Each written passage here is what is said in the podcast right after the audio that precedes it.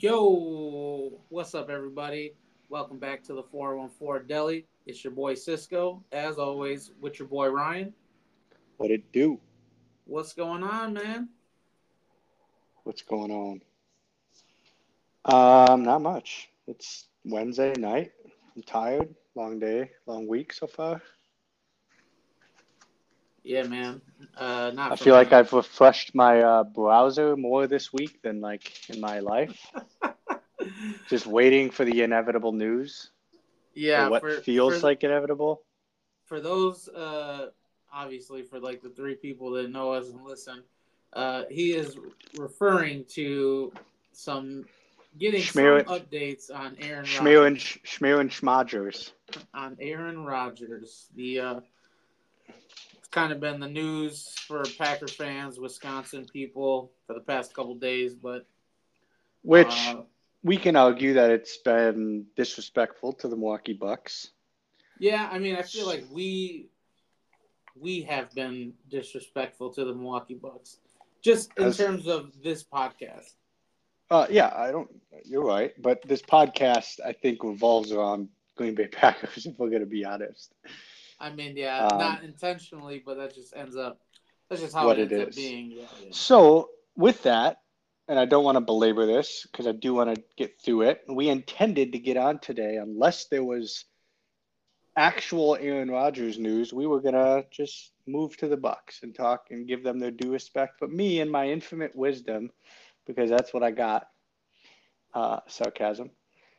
I want to talk about what we talked about last week briefly because my want in my Aaron Rodgers in this Aaron Rodgers situation has changed uh, very dramatically, um, and and I'm going to explain why.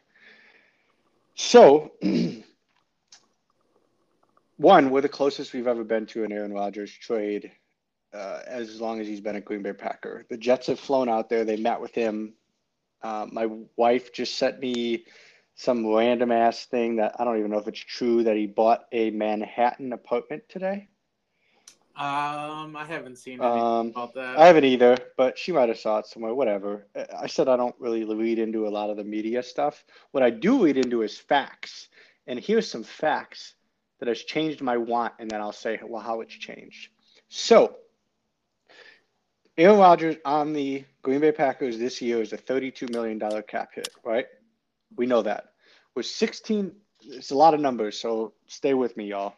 Grab a pen, grab some paper for y'all non-math motherfuckers.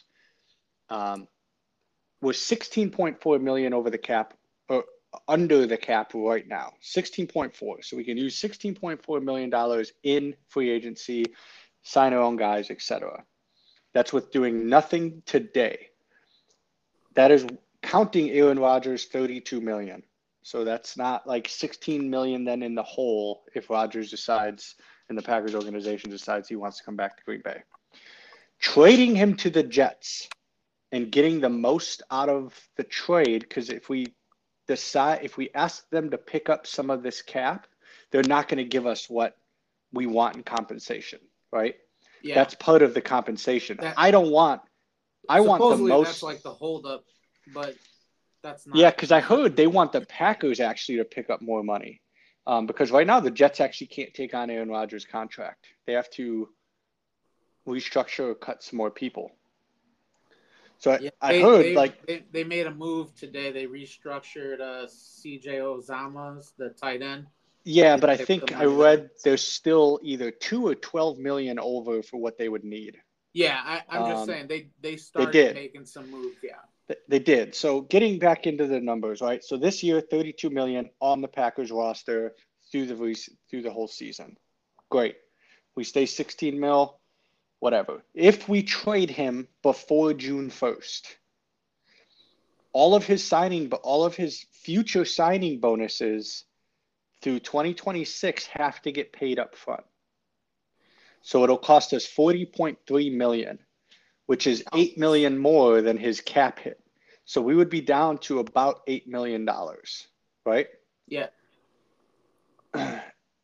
And that's like the the worst situation this year. Now here's where it gets real ugly. Uh, oh, we can also save $25 million by restructuring the folks on the team right now that are still eligible for restructure. And then with Sean Gary, which is like another 10. So we could get about another 35 million under. But that's like what ifs, things like that. Yeah. Um, now, here's the shit where it gets fucking crazy. So say we decide to keep Rodgers, and then in the future, right? Here's what the cap hits are. If he is on the Packers roster as of the end of the year next year, which means theoretically they're going to be the cap hits. So if he say he plays a year and retires, 40.7 million next year in dead space. 59 million in 2025. 53 million in 2026. So if he retires, we're pretty much fucked the next couple of years. Yes. So now they even get worse than this. So no, that was if he plays. That's if he plays. If oh, he okay. retires, that was so- if he retires. So I'll, I'll read this. No, I did say that. I meant to say if he plays. So again, by trading Rodgers right now, the Packers will face $40 million in dead money today, And nothing. But- he didn't. Yeah. but nothing after. nothing after. Things get much worse in the future. If Rodgers plays for the Packers in 2023 and retires or is traded after the 2023 season, the dead money in 2024 is 68.2 million and 76.8 in 2025 that we cannot get out of due to the way his contract was structured. So we literally will pay a man 130 million dollars within two years to never well we won't pay him. The money doesn't go to him. It's dead. It's just the nfl doesn't allow you to reuse it. 130 million over the next 24 and 25 just to have him play in 23 so that's where my want now changes. Trade the man. Like as a packer fan not as an aaron rodgers fan as a packer fan we cannot sustain two years of 70 million each year dead money. Can't. Like we're fucked. And I don't even and and and when you look at this and you like really think about it, and I'll tell you another thing before I kind of pass it off to you and then we move on. So say we let it say we pay this 40 million, trade him, move on, right? At the projected cap space for 2024 we're 25 million dollars uh, over the cap or under the cap sorry. I, I always say that but we have 25 million for 2024 projected to spend.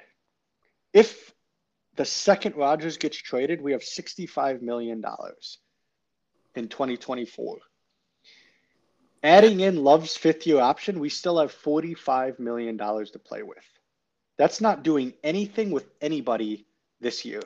That's just trading Rodgers.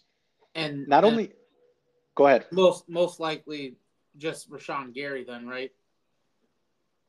We would have to. His is his is an extension, so his first couple years are going to be low anyways. His big numbers Yeah. will hit on the back end.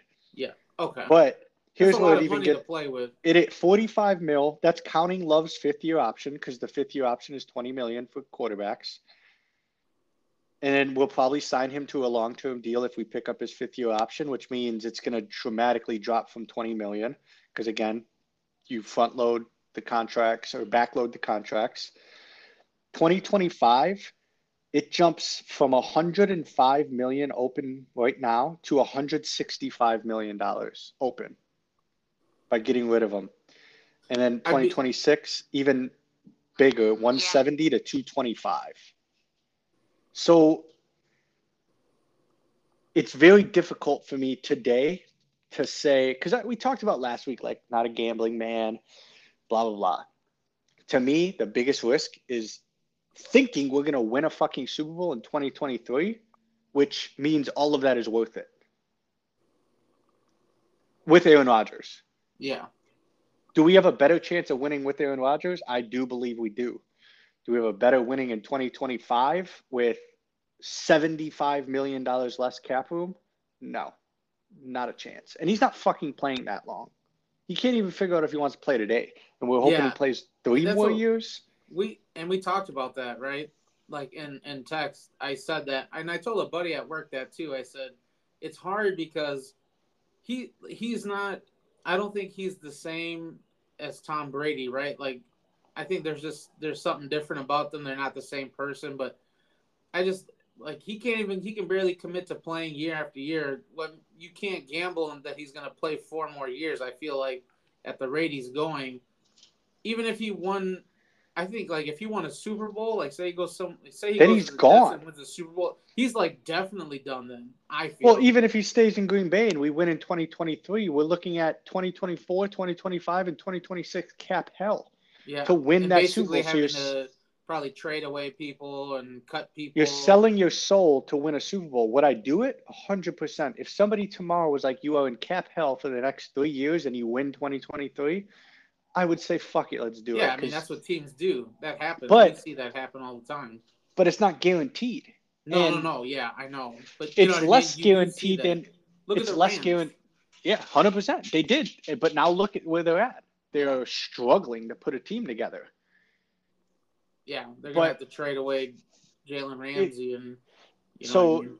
But I think there's less chance of Aaron Rodgers returning in 2024 than there is of us winning a Super Bowl in 2023. So, like to the Green Bay Packers, say he comes back for 2023. I don't. I'm not committed.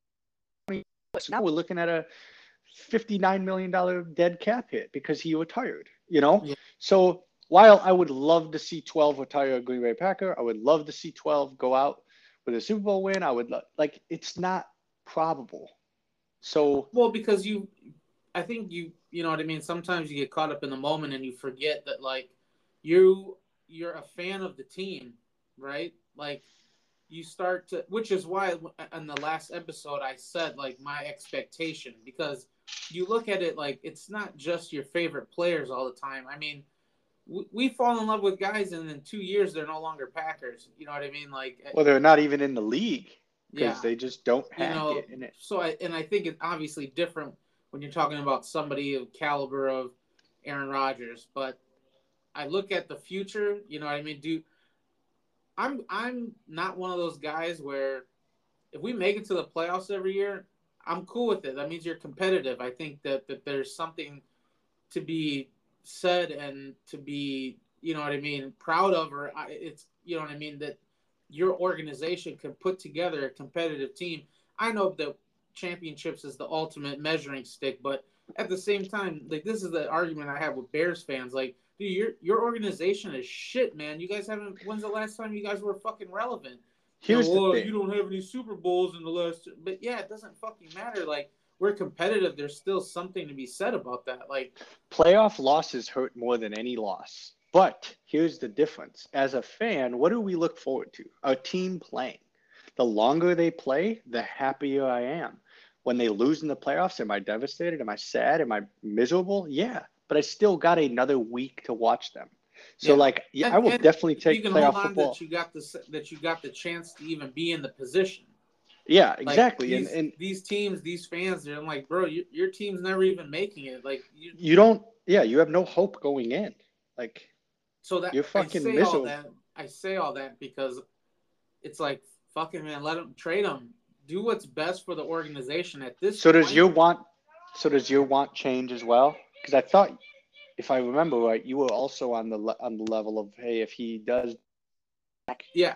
let's yeah, make I it was, one last was ride. the, that one last ride where it was just the one year, but that's before you broke down all this cap stuff. You know what I mean? Like, while it would be cool to go for one more, I think, I, I don't know. I think that not You're last risking year, the year- future of your the year franchise. before was that one more. That was it.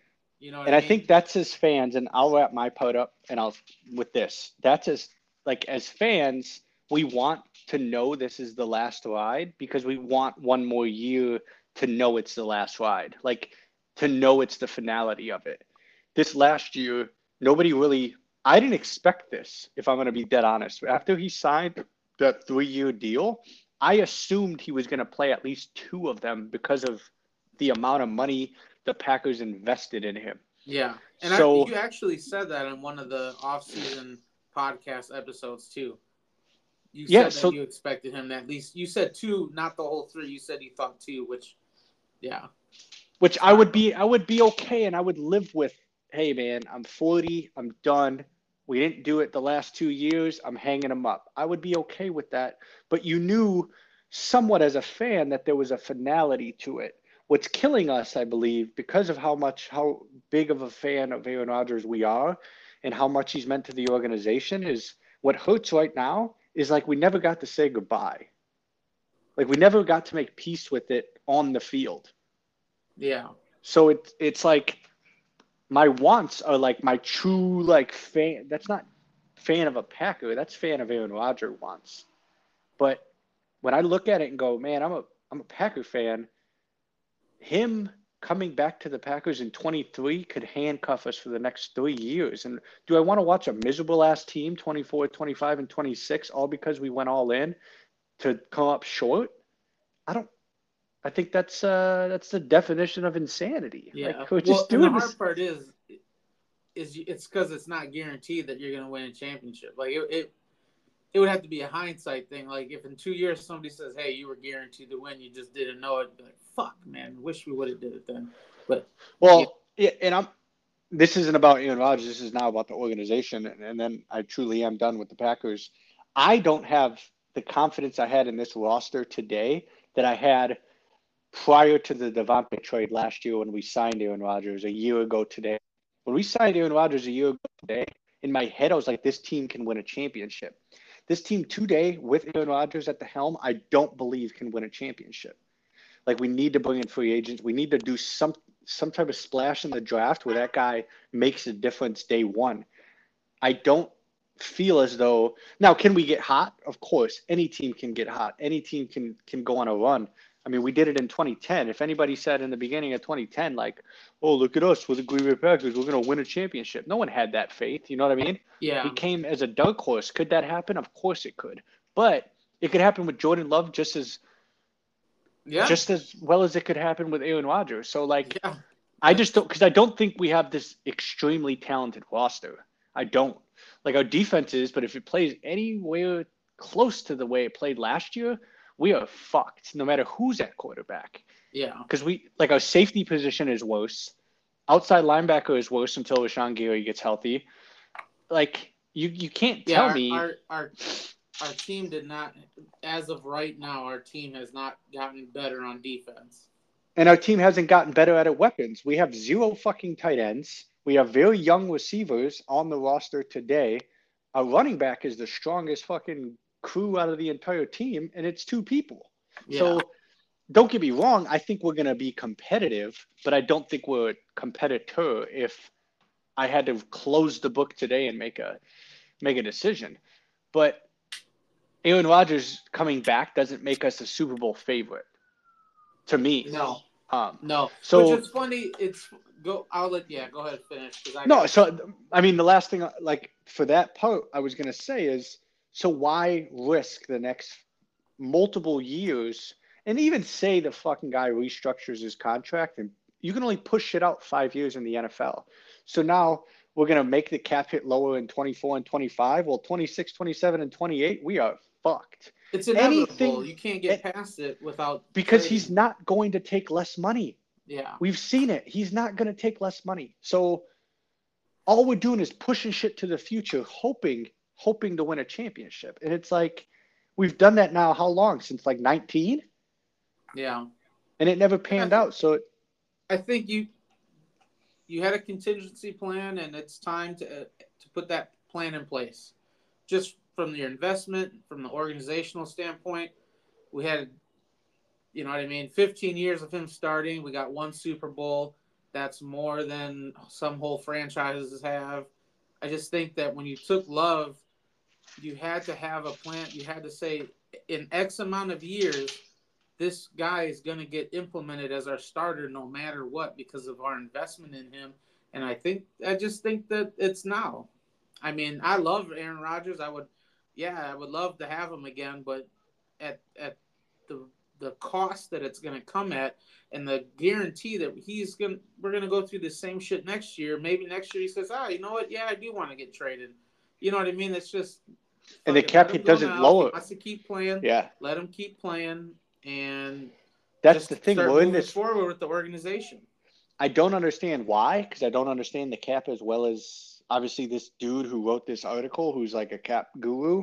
But like the cap in the future, like if we don't trade him this year, we are fucked in the future, no matter what we do with him. If he Yeah. gets traded, if he retires, the even only if he thing plays that's even if he Well- plays you're still you can't sign anybody can't extend people we are, but we're less fucked. Yeah. like he, Yeah. he's at least like seventeen million dollars less fucked. But like, I I I want to piggyback off of something you said, and again, I we apologize for people coming that were like, man, these guys said we're good talk yeah that wasn't and we're twenty be minutes in. cheese in this venison sausage you can have all the sausage you want.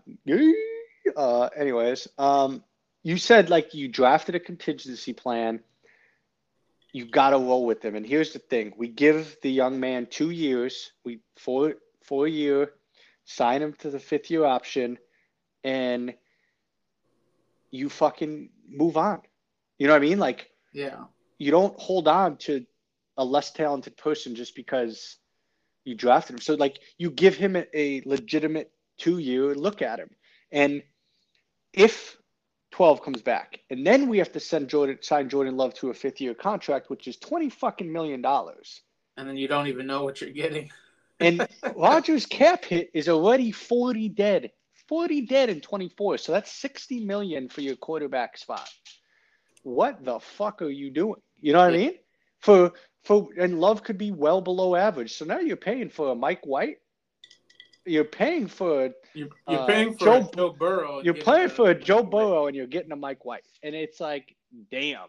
Like although we don't And we- know he might be worse than Mike White Mike White wasn't Uh, too bad Mike White was balling, bro. I just Yeah. saw a thing. You'll like this. Uh, hey, if we trade Aaron Rodgers to the Jets, make sure you get Mike White instead of a seventh rounder back. he's a free agent so they don't he's not even with them Nah, we getting Mike White.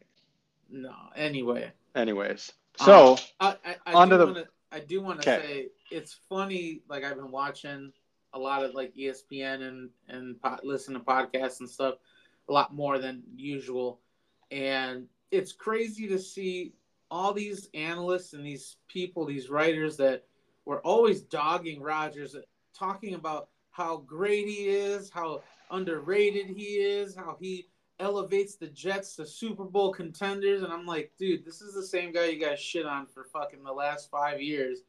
All of a sudden, he's great because he's out of our market. I don't know. It just seemed kind of funny.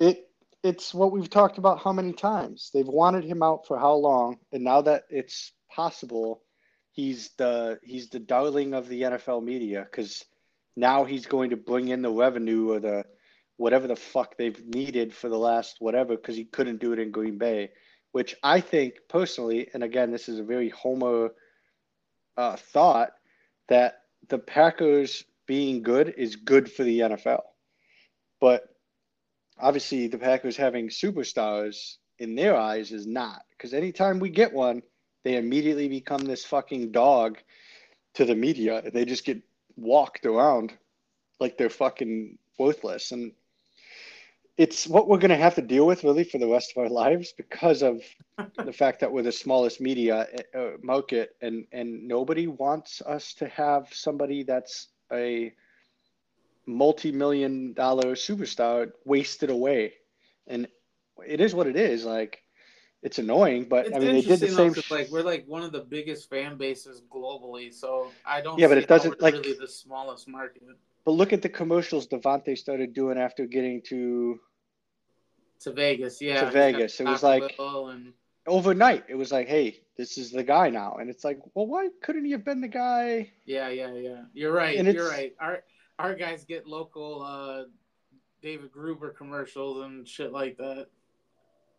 100 call gruber my guy But yeah. But anyway, I'm I'm sure there's gonna be some news. so moving to the bucks talking about the same thing he's one of the few wisconsin stars that i think has bucked that trend if i'm going to be honest Who? and no pun intended Giannis. Giannis. Yeah, like yeah.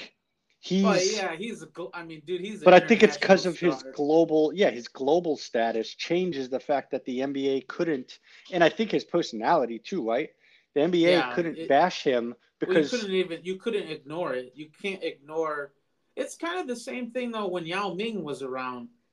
Yao Ming was on a lot of shit because of because of how big that market is. Just alone, the Chinese Hugh- market. and Houston's a small market according to the NBA. So yeah, you're right. Like it's a very similar. you, you can't ignore it. So it's you know what I mean. You ride the coattails. I'm sure they would much rather have Giannis in New York or L.A., but I don't think he needs to be there because you see when he goes to L.A. or when they go to New York and play, there's like sections of Greek people. So like I really don't think they need it, but I'm sure they would love it.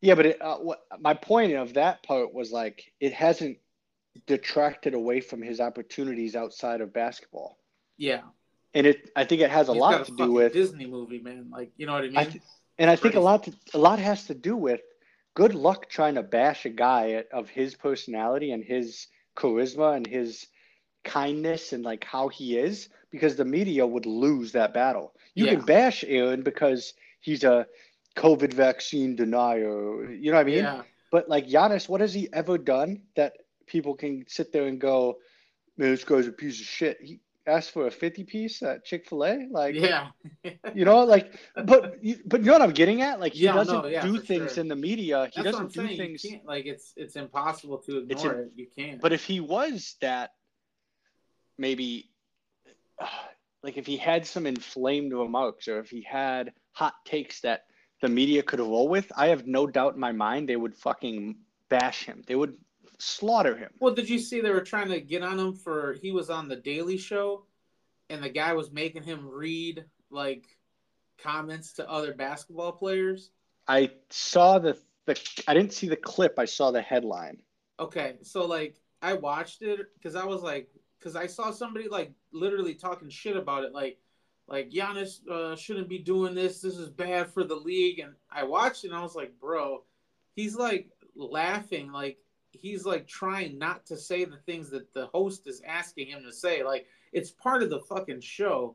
But he even said like it was like, uh, oh shit, I should pull it up. But it was like he was said something about KD and something about LeBron and but like afterwards he was like KD is the best player in the world, blah blah blah. Like you know what I mean? Like he's clearly doing it for this show and not in real life and he's and he's barely even doing it for the show. Like he doesn't want to do it. These people were trying to like run him through the mud about it, and I was like, dude, it, it's a fucking show. He didn't come up there and say that to a reporter or some shit like that. And he's he's not the first person to do it. NBA players have been doing that, reading bad tweets all, for like years. Yeah, It was just happens to be that it's the small market guy that has no. Everybody loves him, and now it's our turn to turn the tables because he tries to get triple doubles by throwing the ball off the backboard to himself with seven seconds left. Like, I think that goes to a person. is- Like when I saw that, I laughed and was like, "That's a total Giannis thing to do." Yeah, Like- he's a jokester. He's like a, he's funny guy. He You know what I fucking mean? tells dad jokes at press conferences. Like, Yeah. no, I he's saw your like. KD KD like tweeted something about him after that, so like something like big upping him. So I don't think it was like taken that way by the actual players, which is really what matters, I guess. Yeah, but uh, I just hate. I mean, we both. I mean, fuck, we've bashed the media so much on our podcast. Like, I'm surprised we haven't been canceled.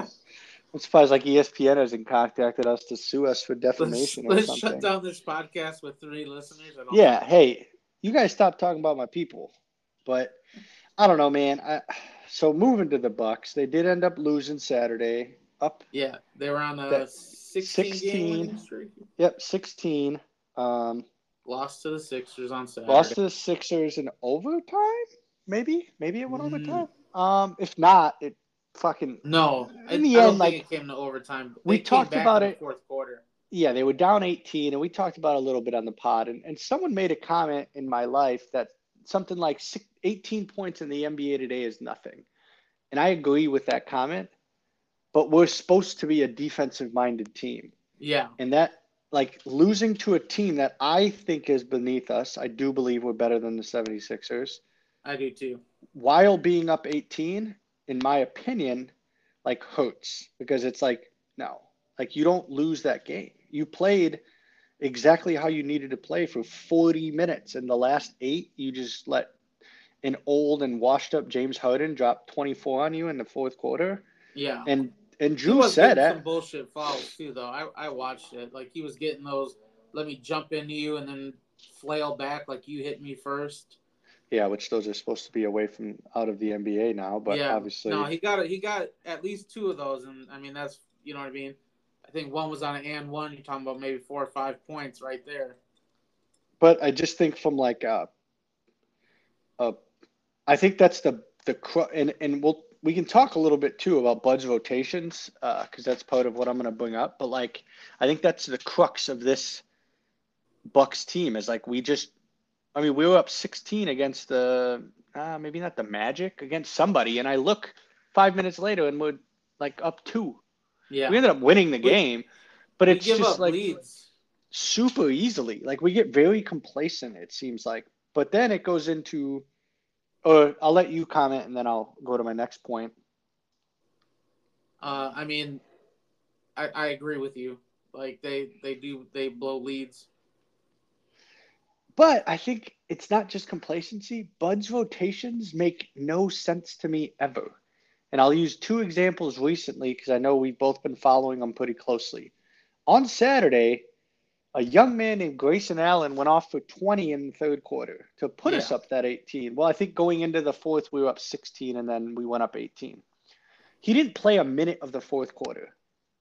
Like, I don't, I would love to sit down with him just once and be like, can you explain that to me?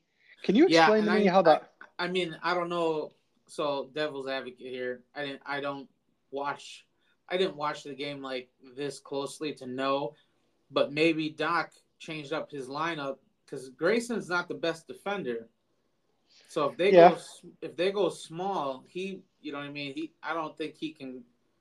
You know what I mean. He's he's not going to be able to hang with Harden, even though Harden dropped that many in the fourth quarter anyway. But so Yeah, I guess- that's why he didn't play. Yeah, I, I see what you, you're though. saying.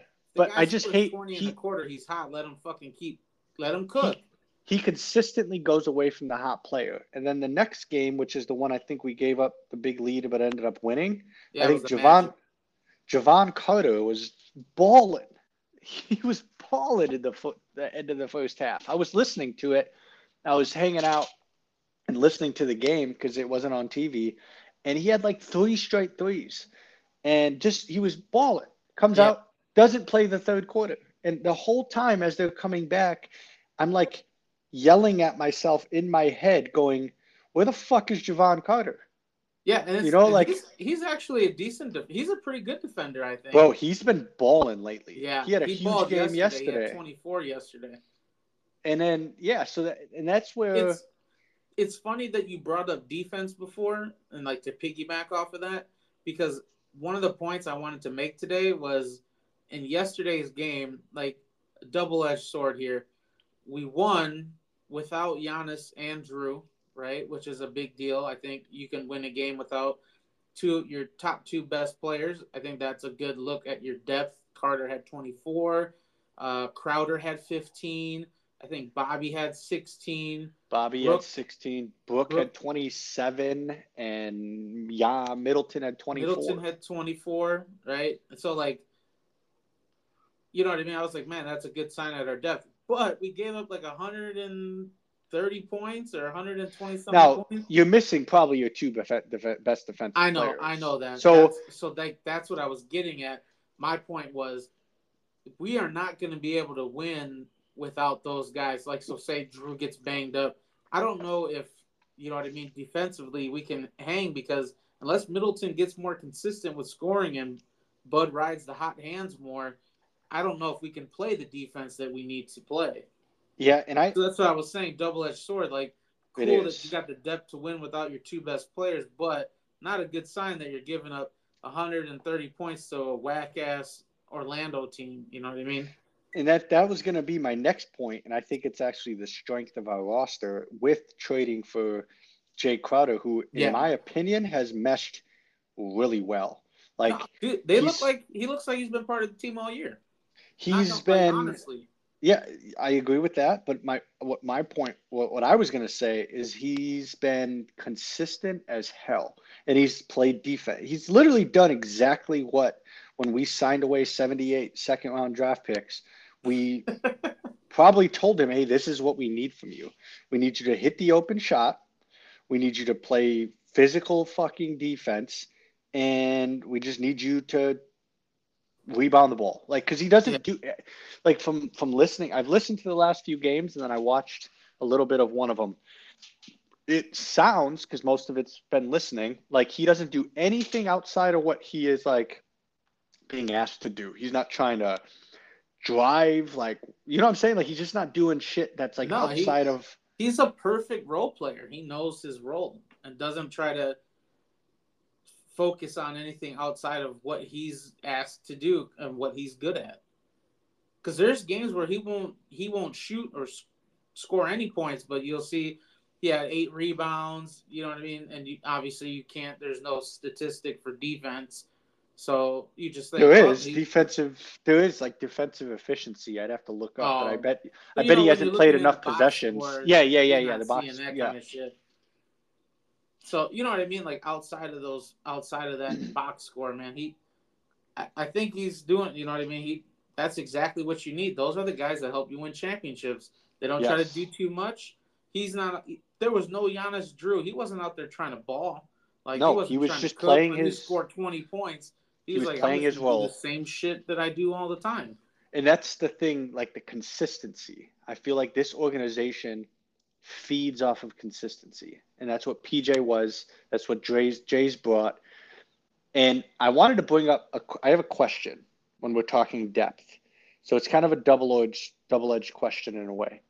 One, we're bringing in another depth guy, which could hurt minutes for uh, Grayson Allen. It could hurt minutes for Jevon Carter with Goran Dragic coming in, right? Yeah. Which Goran Dragic plays defense. He's physical. He facilitates. I actually like the pickup. But here's I where like, like him as he, a player. Here's where my question is. We are literally handing a coach that we say doesn't manage a roster well because I don't I don't think he does. So maybe we're not saying that. I'm saying that. The lineup. We're, we're yeah, like the players on the yeah. court, yeah. the the five on the court when they're on the court. Not so much like his lineups or his starting five or his who he goes to on the bench. Or the rotation the, was that's what. Yeah, like who he's playing when he's playing them. I always am like, what? This doesn't, you know, like this doesn't yeah, make yeah, sense. Like after the game, you like you yeah. said, Jevon Carter that one game he didn't play the whole fourth quarter or whatever, third quarter. Yeah. Like, so my question to you is: Are we handing somebody that doesn't manage rotations well, a Swiss Army knife, hoping he figures it out. Well, I think the thing with Dragic is you really don't need him that much. So, like, I don't know if it's like veteran presence, playoff experience. Um, now, if you ask me which guys he could take minutes from, I would say probably some of Grayson's, uh, definitely Pat Connaughton's. Um, maybe some of Jevon's, but like those guys don't have um, consistent minutes anyway. Okay, I see what you are saying. You know what I'm saying? So like I, yep. I, I, I don't know if it's gonna add a wrench into what Bud does, like in terms of make it worse, because I do think he mismanages rotations or just you know what I mean does questionable questionable things uh, in terms of who's on the court and and like you said who is on the court and when they are on the court. Um, but I don't I don't think it's going to hinder by giving him another option. It's just going to be either another guy that he makes a smart play with, or another guy that's like, bro, why didn't you play this guy? But, yeah, yeah, yeah. You know I mean? So then my next question is: We all know that, or I guess the the lifelong, or as long as we've been alive, like adage of the NBA is the rosters shrink in the playoffs, right? Yeah. You need seven guys, eight guys max that's going to play important minutes for you. Do you think, well, kind of two questions. Do you think, one, we need to do that with this roster this year? Two, do you think we will? Because it seems like, and it could be Bud preparing for the playoffs and getting the guys that need some rest, some rest. And when I say rest, I'm talking playing 25 minutes instead of 35. Um, like ready for the playoffs. So like, do we stay as deep as we've been with the starting five, not counting? And So Middleton hasn't been in there. So Yeah. Jrue, Jrue, I think it's Jrue, Grayson, Giannis, Brook, and Portis, right? Maybe I'm missing somebody or fucking something Um, up. I think that's the starting five. Jrue, And then- Grayson- and then you add in know. I never, I never looked. so that's theoretically that's the five, and then you add in uh so it was the Wizards when Jevon Carter got hot. But Okay. so it's yeah, Giannis, Jrue, Allen, Lopez, and Pat Connaughton started that game.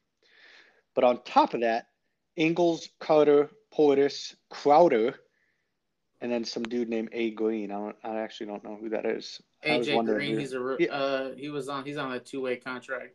Okay. Yeah, I saw his name that he had like six minutes, and I was like, who? Um, Yeah, But that's nine, and then you're counting Dragic, that's 10. and uh, Beauchamp.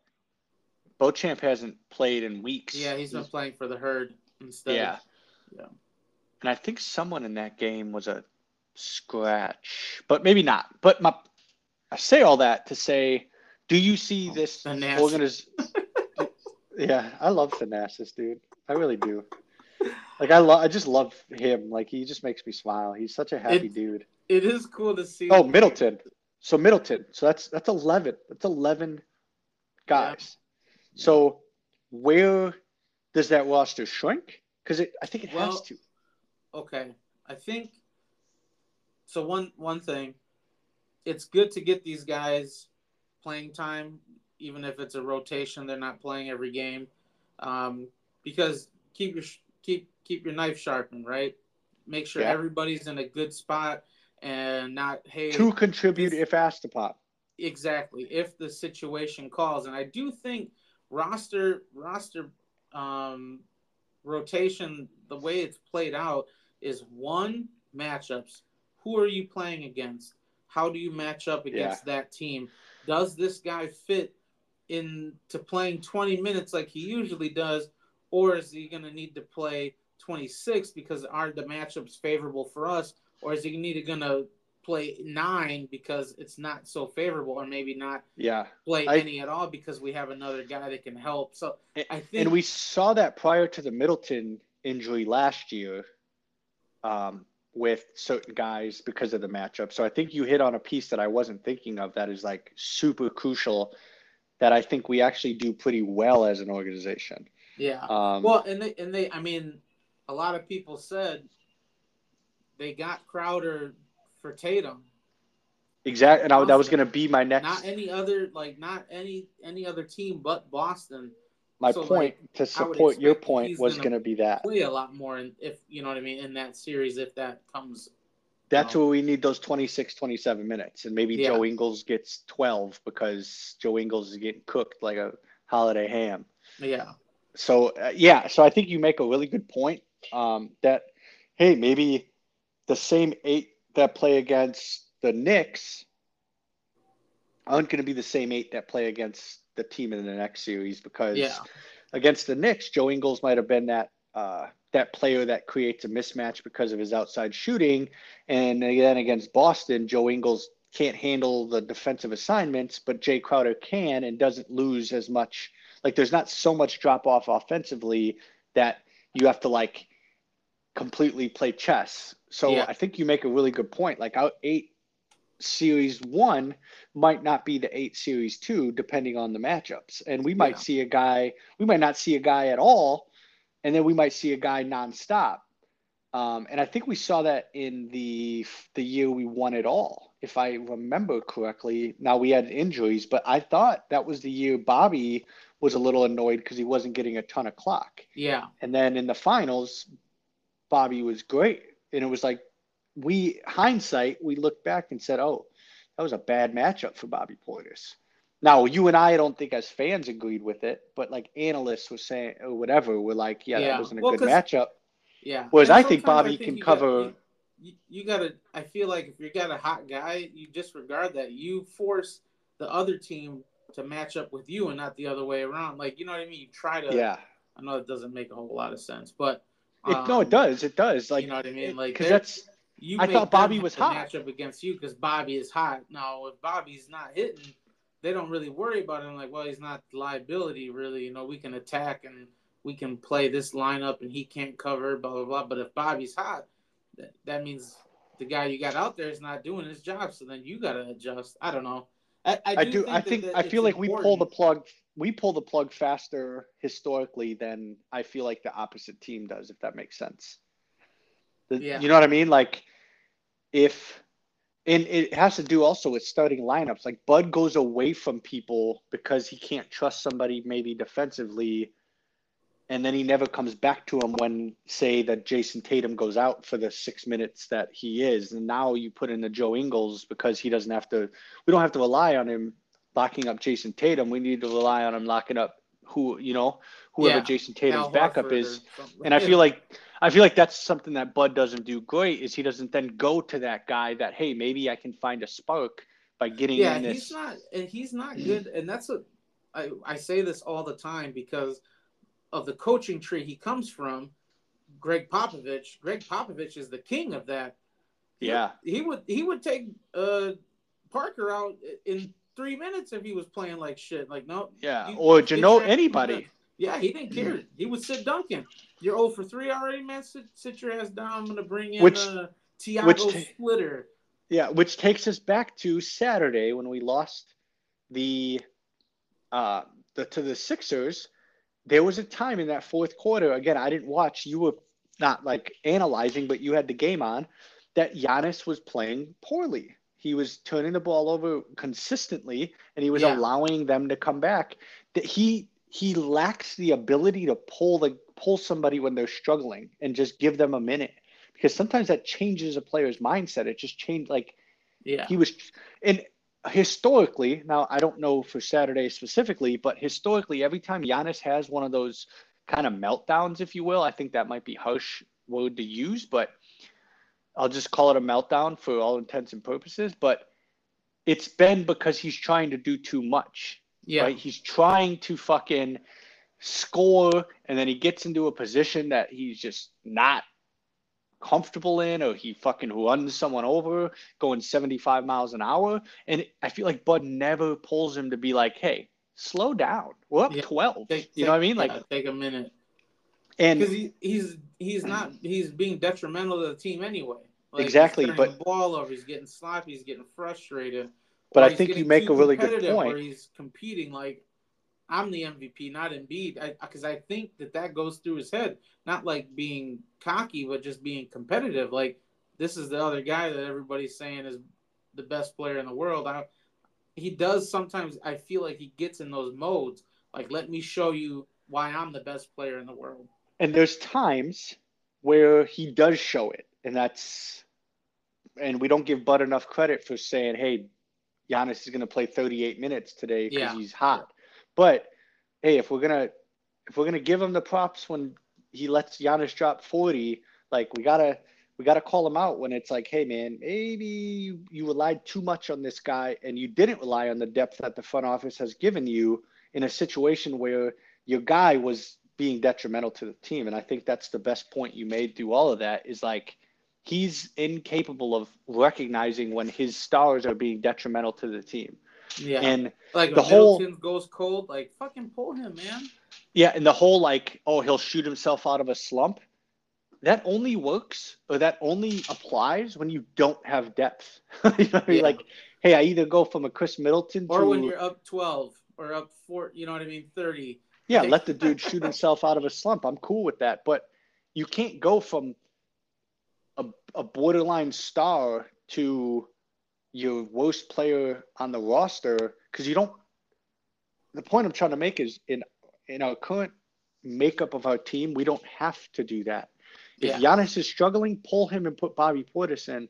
And if Bobby's on the court, then put Brook in because you pulled Brook, or or put in Jae for a few minutes and let Giannis just think Yeah, 'cause like that's the- just This is the whole purpose of getting this well-rounded team with so much depth. Because I, I honestly, I mean, the Celtics have depth too, and they're they're they're a team that's built really well.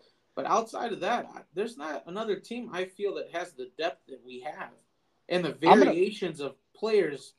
You know what I mean? Like I feel like we literally have every type of player. You know what I mean? I, the, I agree, and I think the guy that one... stretches the floor and can hit threes, the guy that can block shots and hit threes. Like we got, you know what I mean? We got the and I think there's one can play D. We got the guy that can go down low and bang with Bobby. Like yeah, and you know you I got the grit one... guy defense, Jae Crowder. Like we we literally there's... have every like one of every type of player. There's a guy on the Boston roster that gives me nightmares, and I truly believe that if we contain him, it doesn't matter what Jayson Tatum done, doesn't matter what Jaylen Brown does. But this fucking guy drives me nuts, and we've we haven't had an answer for him in two years, and it's Grant Williams. Like when yeah. we allow Grant Williams to go off, the entire team falls apart.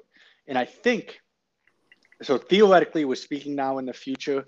Say Grant Williams starts to have a game like he did Game Six last year, and he just starts hitting everything. That's when you you put Giannis on him, and you say, Giannis, we no longer need you to score forty. We need you to hold him to ten. Yeah, let like, the other guys score. And let the other guys score, and let let let Crowder focus on Jayson Tatum. Like you don't have to carry that burden anymore. Yeah. And and if if Horford's stepping out and hitting it, hey, Brook, understand you've been a cog to this defense all year. This matchup isn't right for you. Put Bobby on him. And I think that's what our depth allows us to do. I just wonder if we're gonna do it. Like that's yeah. what worries me. Like I don't feel like we have the Gregg Popovich that's like, bro, Brook's getting cooked right now because Grant Williams doesn't play down low. If he went down low, Brook would have a field day with him, but that's not his game. Yeah. So how do we, how does Bud manage the current depth going into the playoffs when the rosters do shrink and people do get hot? Is he going to stick with his guys or is he going to go, no, I was given 12 players to create a rotation with, and this guy's not handling it tonight. Yeah. Well, I yeah. I def I, I definitely like Middleton off the bench, so I hope that that kind of stays in that rotation. Because I think that sometimes, like if I don't know, like does Bud's like I have to ride with my guys, you know, like he doesn't want to make moves that way, and it's sometimes like, hey man, you got to ride with these other guys, you know, use the twelve guys that you're given. And I think he will. I think that's the. I think that like everything that we've done so far in terms of um, assembling the roster that that we have right now with Dragic, I think it's geared towards that. Yeah, I, I just worry that he gets back into his level of comfort of like, I know these guys and I know they can play well. You're right, but yeah. you're right. We won a championship with the, that cog, that Middleton, Brook, Jrue, and Giannis. But you've been given tools in your toolbox that you may have to use. And I just worry that he doesn't have the forethought, the foresight to use it because he hasn't shown that. Um, especially not recently. And we live off of a recent bias in, yeah. in sports. Like, I don't, I know Middleton going down last year was a huge blow to the team, and we didn't have the depth we have this year. I get it. But there's no reason we had that collapse. Like, we should have at least been competitive. Yeah, and we and, and I we think that's the that's that that's the hard part about Bud is Bud is going to have those moments like, where we just fall apart.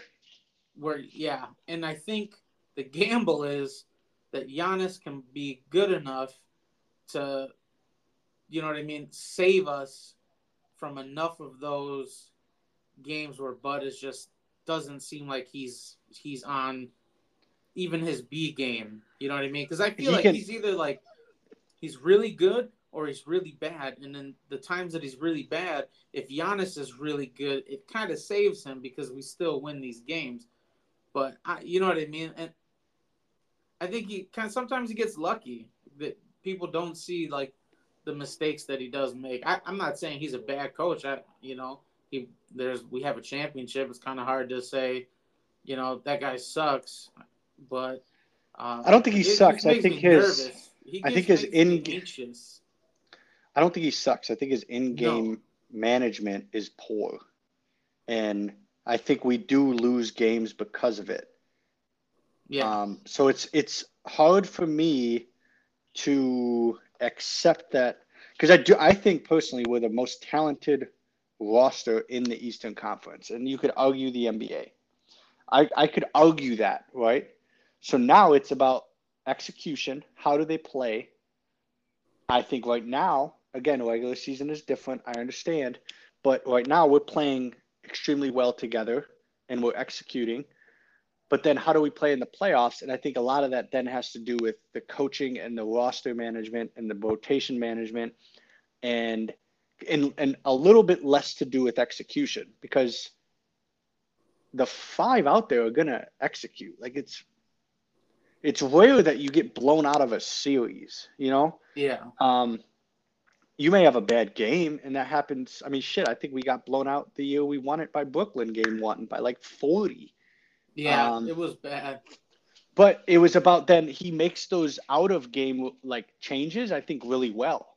But he struggles with the in game stuff. And he struggles with a lead. And I don't know if that's like he's just not a good motivator. He's not a good uh he doesn't handle like that type of pressure well, but like I would be less I guess less harsh on him if it wasn't as consistent as it was because I feel like it's a it's a consistent thing. Like he's consistently allowing teams back in. He's um, consistently allowing his players to take the foot off the pedal. And again, I don't know. I don't want to completely shit on him. He has won us a championship. He's led us to some really awesome seasons. But this goes back to, and I'm not going to bring it full throttle into football, but like we say all the time, like we're glad to have one with 12, but we should have more.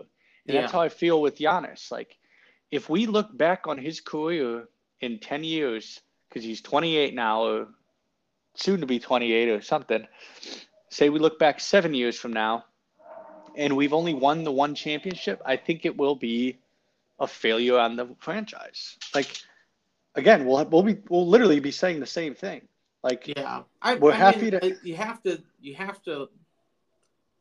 You have to remember that it's hard to win a championship. You know what I'm saying? Like, yes, but I'm just like the I talent see it as we a have. waste, but I mean, you definitely Not a waste. think that that we should have had more. Yeah, not a waste. Just hindsight going, I think we should have had more. Could we have done it if we had a different coach? Or what was the piece in year X that we were missing? We all know last year we were missing the bruiser, the PJ Tucker, the Jae Yeah. Crowder. Now we have it. What's going to be like, if it doesn't pan out, what excuse are we going to give this team? And right now, I think the most viable, logical, realistic one is Bud's not the coach of the future. But again, we, this could be all a moot point because in three months we might be going, "Fuck, we want it all." Yeah, Um, or X player got injured and there was not much we could do because he was that important to the team. But I don't know. I just I, I worry. That's my biggest worry for the rest of the season is his lack of in-game management. yeah. Well, yeah. I mean, again, I'm hoping, you know what I mean, that with the the pieces that we have, that he's a little bit smarter. You know, maybe more trusting. Obviously, that's a good thing too about playing these guys throughout the year. You know, mixing it up is just to let you know you let you know who you can trust in situations and who you can't. Because, like, I mean, think about like George Hill. He put him in last year a couple times, and he was getting cooked. And it's like, dude, and then he wasn't hitting any shots. It's like, what the fuck is this guy here for now? You know.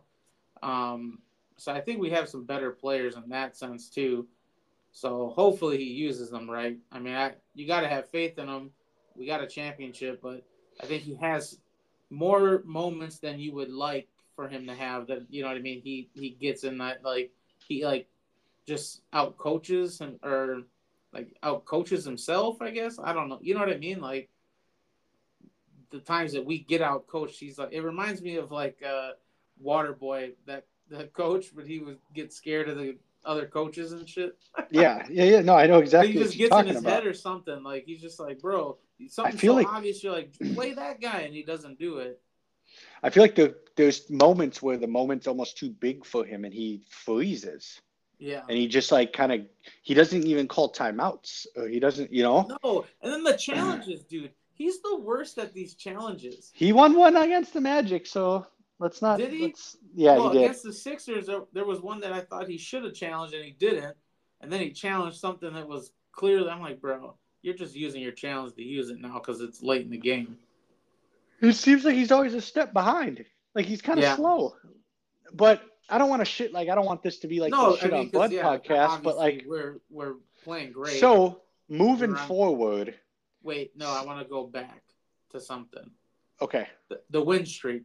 Even though we lost to the Sixers, that 16 game win streak, Jrue was balling.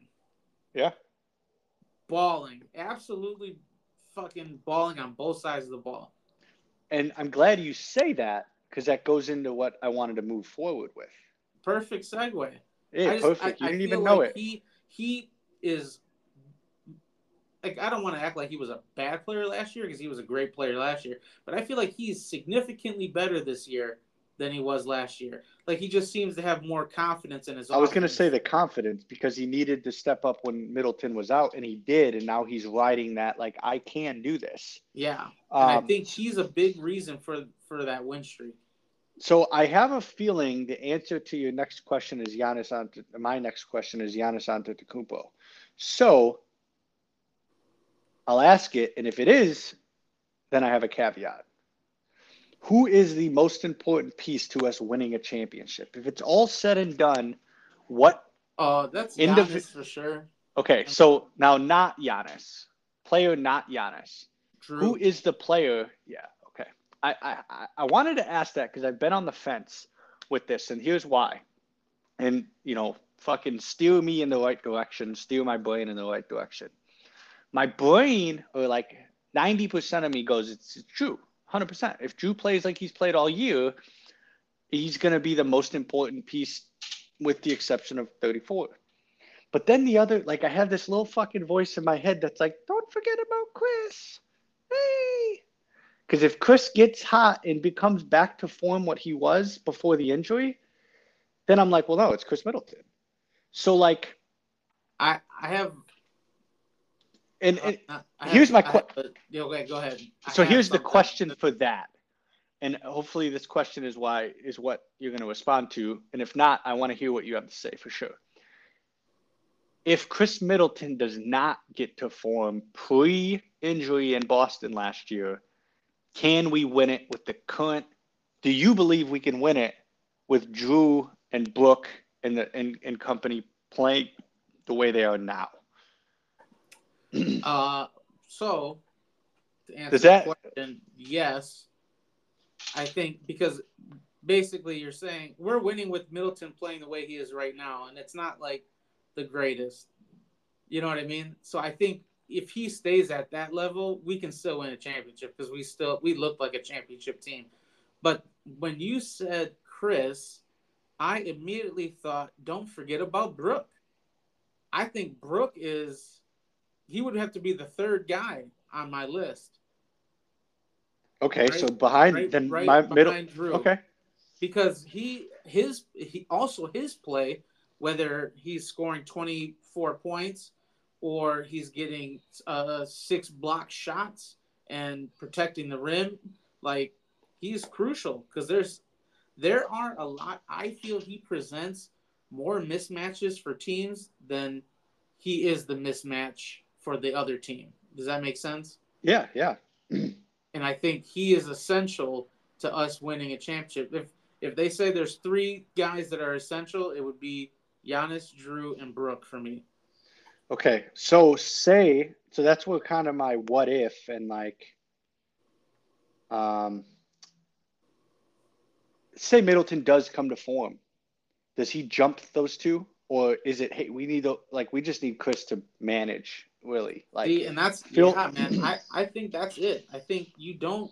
so has Middleton kind of lost that second most important piece in your mind because of the way Brook and Jrue has played or really in, in your rankings Jrue and Brook because of the way they've shown they can step up without him Um, Are we a better team without Khris Middleton being the focal point outside of Giannis.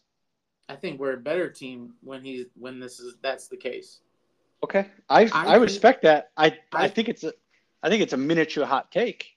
No, because I, I think, think, when because I I've been watching I've been watching since he's been back, and I know it hasn't been like a whole long time since he's been back, but him coming off the bench, playing that role, but I mean his minutes do get extended longer than your normal bench player probably, but like that like 24 minute range, I think is perfect because all you need him to do then is come in and score. Hey, all you got to do is make some baskets, man. That's all we need. Then he's not focusing, which is, I think, a, another good thing about getting Crowder is that now Middleton doesn't have to cover the second best player anymore. And then he yeah. can focus on offense because while Middleton's a good defender, I think, I think he, and he has a lot of defensive effort, I don't think that's his strong suit. His strong suit is offense. So as a as a team that you want to win a championship, you want guys to play to their strength. And when he's focusing on also playing defense, I don't. I feel like then on offense he kind of he kind of lacks because of his energy is going into also playing defense on a tough on a tough person to play defense against. You know what I mean? And let's yeah, and let's be honest, he's not hundred percent. So do we want him wasting his energy trying to guard Jennings, uh, Crowd or Tatum? or yeah, Brown. or Jaylen Brown. Yeah. Or Brown. Like, do we want him to waste that energy because we know offensively he he might not have it then. And then is he yeah. a li- is he a liability? And I, I, do agree with you. I think if he gets his win back and he comes into form like he did in the 2020, 2020, 2021, 20, whatever year we won it, if he comes into that form, I think personally it's hard. It's that's where my like conundrum internally shows because I'm like, fuck. Like, yeah, but what if he, he was so good doing what he's doing right now, playing 24 minutes? Then we're almost Do unstoppable. You stretch it? Do you stretch yeah. it? that's don't. the thing. Like, I, you don't. That's my thing is I don't think we should fuck with it right now because he's still not, uh, you know, I mean, he's not super consistent. But I feel like there's less pressure on him to be that number two guy. I think it, you look at it, Giannis is the number one. Jrue is become the number two guy to go to offensively, and Brook Brook has been, I think, the number three guy asked to, you know what I mean, to kind of hold down the fort on some offense. Middleton is doing, I think he's doing just fine where he's at, and I would love to see that because I think in the past we haven't had that firepower or the even potential for big firepower um, like Middleton can have off the bench. And I help yeah. I think that helps balance the team and balance the pressure on on these guys to score, you know what I mean? Because or or so they can just focus on cuz you might have a game where Matt Giannis, well, that's Giannis is a bad example because I think he can score on anybody. But you know what I mean? You might have a matchup where it's like, hey, this is gonna be harder for you to score, Giannis. He might pass the ball more. You know what I mean? He might focus yeah. on defense. Then, like you, you have to give the players the ability to take some pressure off themselves and say, "Hey, shit, I, Embiid is covering me. I, I might not be able to score 30 points today, but if I focus on facilitating and playing defense, it could be just the same. You know what I mean? Yeah, yeah. I scored 22, but I had 10 assists that's 20 you know what i mean that's yeah but and i think that's where maybe the question is somewhat not it's it's it's a fair question the way i worded it because it's under the assumption that Jrue and book are going to continue to play the way they have. Yeah yeah i think where my mind goes is i'm less like just historically I, I i'm less confident that Jrue's going to be able to keep this up than i am that Giannis can turn it on. Uh, sorry, Middleton can turn it on. So, because we've seen him do it, like yeah, he arguably carried us to the championship, and then Giannis just closed it. Yeah. Um, because of all the fucking just big time shots he hit in the right moments. So, like, and I think some of it comes back to very similar to our discussion earlier, uh, talking about the Packers. I like, I love the fact that Middleton could shut all his haters up.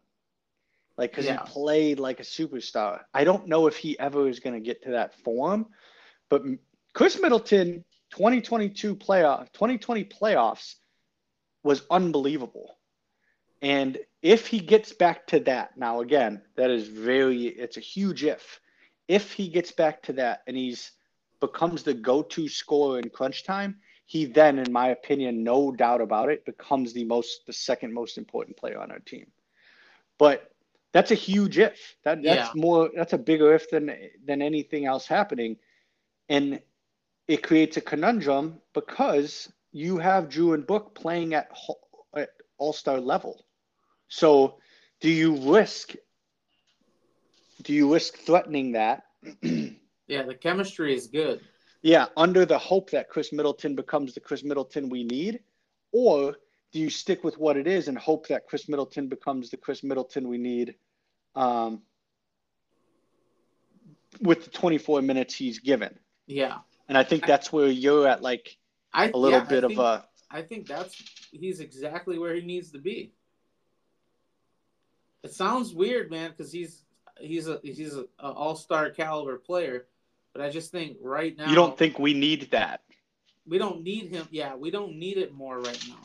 You almost What we like need is we need what we need is for that game where we do need it that he cooks in his 24 minutes because I mean he you know what I mean he has had games where he scored 20 something points. You know, but he's been kind of bouncing between like the 15 and 20 something.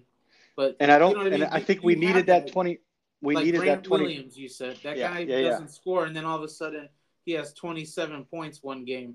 Middleton is way capable of doing that in 24 to 26 minutes. You know what I'm saying? Like he's coming off the bench, but he's playing more more minutes than a normal bench player would play. You know what I'm saying? So like, but I, Yeah. I just think it's a good spot for him right now. And his And I, I think the point you're making is soup is extremely valid. Like Khris, don't be Superman till we need you to be Superman, and when we need you to be Superman, be Superman. boy, we need you to be Superman because there's going to be a game in the playoffs where Jrue might have an off game. There's going to be a game that Book might have an off game. There's going to be a game where Giannis might have an off game, and you're going to need that Yeah. depth. That so what I'm that's a hell of a this. guy. To, that's a hell of a guy to need it from. You, you, Yeah. you know what I mean. The things that you just listed off. You got Giannis, Jrue, Brook, Middleton. Portis can put up 15, 20 points. Crowder, you know what I mean. Grayson, like we got a lot of options. You just gotta hope that these guys But- pick up when they need to pick it up. I think what I'm gathering to wrap this up because we've been going pretty long and we've I think we've covered just about everything we intended to. What I'm gathering to close this up is we are a better team in your eyes with Khris Middleton being the best role player he can be in this roster. Because he doesn't because we don't need him to be the superstar he once was. Yes, that's that's what I'm saying. I- I don't because disagree with you. The potential for him to give us superstar scoring in a limited time is a lot higher than any of these other guys. But when he when he is asked to give us superstar numbers, that means he's playing more and he's playing more defense, and then he has to focus on playing defense. And I don't think then he's the most consistent self on offense. So I like where he's at now. I think that's where he it should stay. I'm with that. I mean, Part I of me is still like holding on to that like yeah, I would love for him. why can't we have? But I'm over here with the why not both looking ass. Like, why can't you have the young man cook and Jrue and Book cook? And I think if that does happen, that's obviously the best case scenario, and we become nearly unbeatable. Because what are you gonna do? Like, who are you gonna cover? You can't cover four people every possession. It's just not and that's why, yeah, that. and even so, like you think about, man, you got you got guys having to cover Giannis, Jrue, Brook, right, and then the bench comes in and Middleton comes out, and then you got to think, okay, my bench has to handle Middleton scoring because he's dropping, you know, 24 points on us coming off the bench. Yeah, I think you make a better point than I was expecting. Not that I was expecting a bad point. I thought you were going to be more where my brain was, but I think now you've honestly convinced me that we are a better team with Khris Middleton providing the spark that we need when we need it when maybe and yeah. I think he's better there's a better chance of him doing that with his current health situation playing less minutes and being less of a focal point for the offense. Yeah, it's like he's the sixth man. It's like having an all-star caliber six man.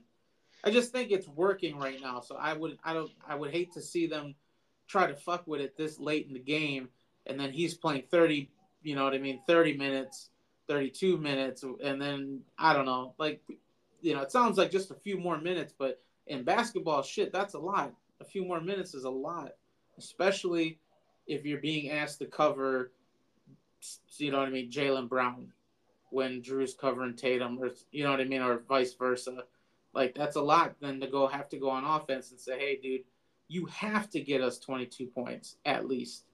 It's a must, as opposed to coming off the bench like, dog got us 22 points and we won by 13. You know what I mean? Yeah, I'm with you. I, I'm definitely 100% convinced. Like we're a better team in our current situation